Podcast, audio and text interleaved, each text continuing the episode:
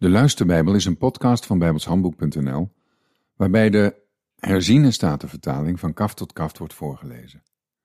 Dit is 1 Samuel 14. Op een dag gebeurde het dat Jonathan, de zoon van Saul, tegen de knecht die zijn wapens droeg zei: Kom, laten wij naar de wachtpost van de Filistijnen oversteken, die zich aan de overkant bevindt. Maar hij vertelde het niet aan zijn vader. Saul nu verbleef aan de rand van Gibea onder de granaatappelboom die in Migron was. En het volk dat bij hem was bestond uit ongeveer 600 man. En Ahia, de zoon van Ahitub, de broer van Ikabod, de zoon van Pineas, de zoon van Eli, was priester van de heren in Silo en droeg de efod. Het volk wist echter niet dat Jonathan weggegaan was. Nu was er tussen de bergpassen waar langs Jonathan naar de wachtpost van de Filistijnen probeerde over te steken, een rotspunt aan deze kant en een rotspunt aan de andere kant. De naam van de ene was Bozes en de naam van de andere was Sene. De ene punt lag aan de noordkant tegenover Michmas en de andere aan de zuidkant tegenover Geba. Jonathan nu zei tegen de knecht die zijn wapens droeg: Kom, laten wij oversteken naar de wachtpost van deze onbesnedene. Misschien zal de Heere voor ons werken, want het is voor de Heere niet te moeilijk om te verlossen, door veel of door weinig mensen. Toen zei de wapendrager tegen hem: Doe alles wat in uw hart is. Ga uw gang. Zie, ik volg u, naar wat uw hart u ingeeft. En Jonathan zei: Zie, we steken over naar die mannen en zullen ons aan hen vertonen. Als zij dit tegen ons zeggen, sta stil, totdat wij bij u komen, dan zullen wij op onze plaats blijven staan en niet naar hen toe klimmen. Maar als zij dit zeggen, klim naar ons toe, dan zullen wij naar hen toe klimmen, want dan heeft de Heere hen in onze hand gegeven. Dit is voor ons ontsteken. Toen zij zich beiden aan de wachtpost van de Filistijnen vertoonden, zeiden de Filistijnen: Zie, de Hebreeën zijn uit de holen gekomen, waarin zij zich verstopt hadden. De mannen van de wachtpost namen het woord en zeiden tegen Jonathan en zijn wapendrager: Knim naar ons toe, dan zullen wij u een lesje leren. Toen zei Jonathan tegen zijn wapendrager: Klim achter mij aan, want de Heere heeft hen in de hand van Israël gegeven. Toen klom Jonathan op zijn handen en op zijn voeten naar boven, en zijn wapendrager achter hem aan. En zij vielen voor Jonathan, en achter hem doodde zijn wapendrager hen. Deze eerste slag, waarin Jonathan en zijn wapendrager ongeveer twintig mannen doden, vond plaats op een stuk land dat men in een halve dag kan ploegen. En er ontstond schrik in het legerkamp, op het veld en onder heel het volk. De wachtpost en de plunderaars beefden zelf ook. Ja, het land sidderde, want het was een schrik van God. Toen nu de schildwachten van Saul te Gibea in Benjamin zagen dat zie de troepenmacht van de Filistijnen van angst weggesmolten was en heen en weer liep, zei Saul tegen het volk dat bij hem was: Stel toch een onderzoek in en kijk wie er van ons weggegaan zijn. Zij stelden een onderzoek in en zie, Jonathan en zijn wapendrager waren er niet. Toen zei Saul tegen Ahia: Breng de ark van God hierheen. Want de ark van God was in die dagen bij de Israëlieten. En het gebeurde terwijl Saul nog tot de priester sprak, dat het rumoer dat er in het leger van de Filistijnen was gaandeweg toenam. Toen zei Saul tegen de priester: Laat maar achterwege. En Saul en al het volk dat bij hem was, werden bijeengeroepen en kwamen naar de plaats van de strijd. En zie, het zwaard van de een was tegen de ander. Er heerste een bijzondere grote verwarring. Er waren Hebreeën bij de Filistijnen die sinds jaar en dag, verspreid over het leger, met hen optrokken. Ook die voegden zich bij de Israëlieten, die bij Saul en Jonathan waren. Toen alle mannen van Israël die zich verborgen hadden in het bergland van Ephraim hoorden dat de Filistijnen op de vlucht geslagen waren, zaten ook zij hen op de hielen in de strijd. Zo verloste de Heere Israël op die dag. Het leger trok tot voorbij Bet-Aven.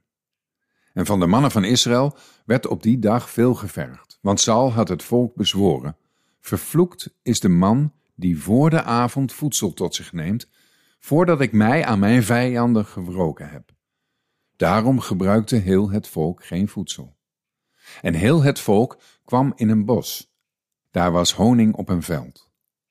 Toen het volk in het bos kwam, zie, daar vloeide honing.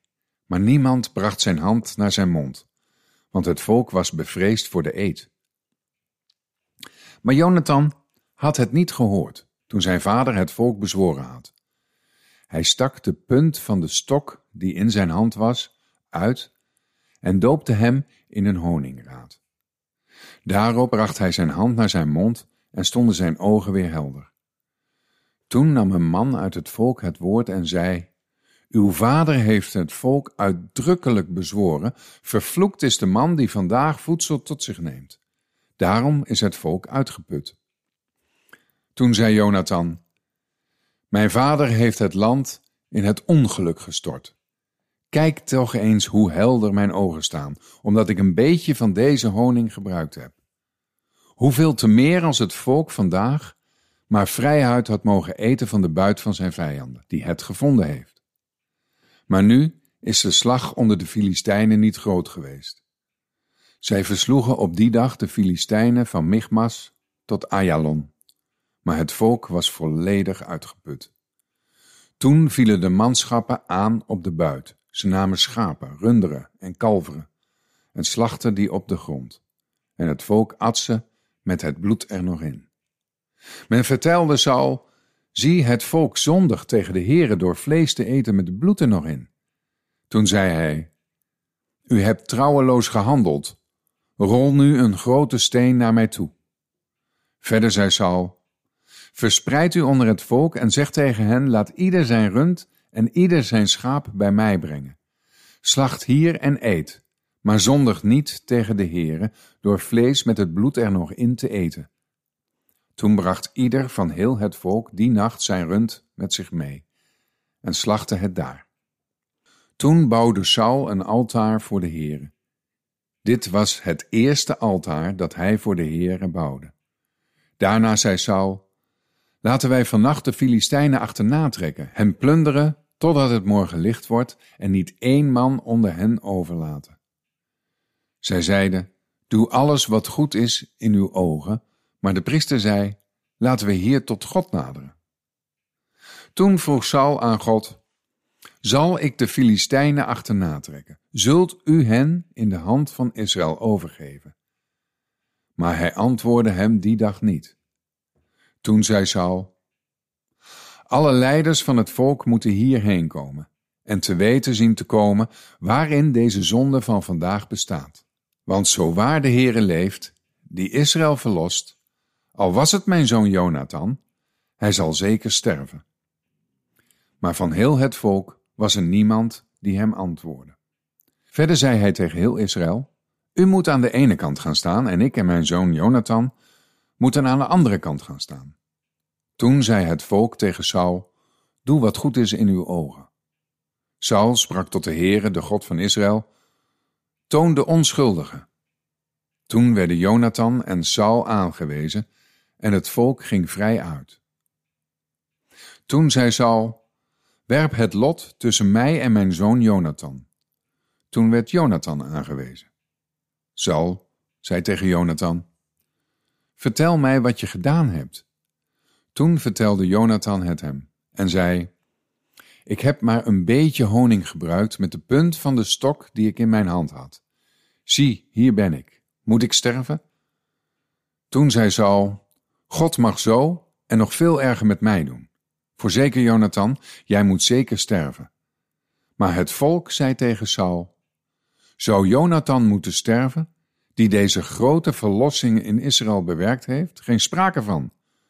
Zo waar de Heere leeft, er zal geen haar van zijn hoofd op de aarde vallen. Want hij heeft dit vandaag met Gods hulp gedaan. Zo verloste het volk Jonathan zodat hij niet hoefde te sterven. Saul staakte de achtervolging van de Filistijnen en de Filistijnen trokken naar hun woonplaatsen. Saul nam het koningschap over Israël op zich en streed tegen al zijn vijanden rondom, tegen Moab, tegen de Ammonieten, tegen Enom, tegen de koningen van Zoba en tegen de Filistijnen. Overal waar hij heen ging, bracht hij straf. Hij verrichtte krachtige daden. Hij versloeg Amalek en redde Israël uit de hand van de plunderaars. De zonen van Saul waren Jonathan, Jesvi en Malchisua. En de namen van zijn twee dochters waren deze. De naam van de eerstgeborene was Merab. En de naam van de jongste was Michal. De naam van Sauls vrouw was Ahinoam, een dochter van Ahimaas. En de naam van zijn legerbevelhebber was Abner, de zoon van Ner, de oom van Saul. En Kis, de vader van Saul, en Ner, de vader van Abner, waren zonen van Abiel. Al de dagen van Saul was er zware strijd tegen de Filistijnen. Daarom verzamelde Saul alle helden en dappere mannen die hij zag om zich heen. Tot zover.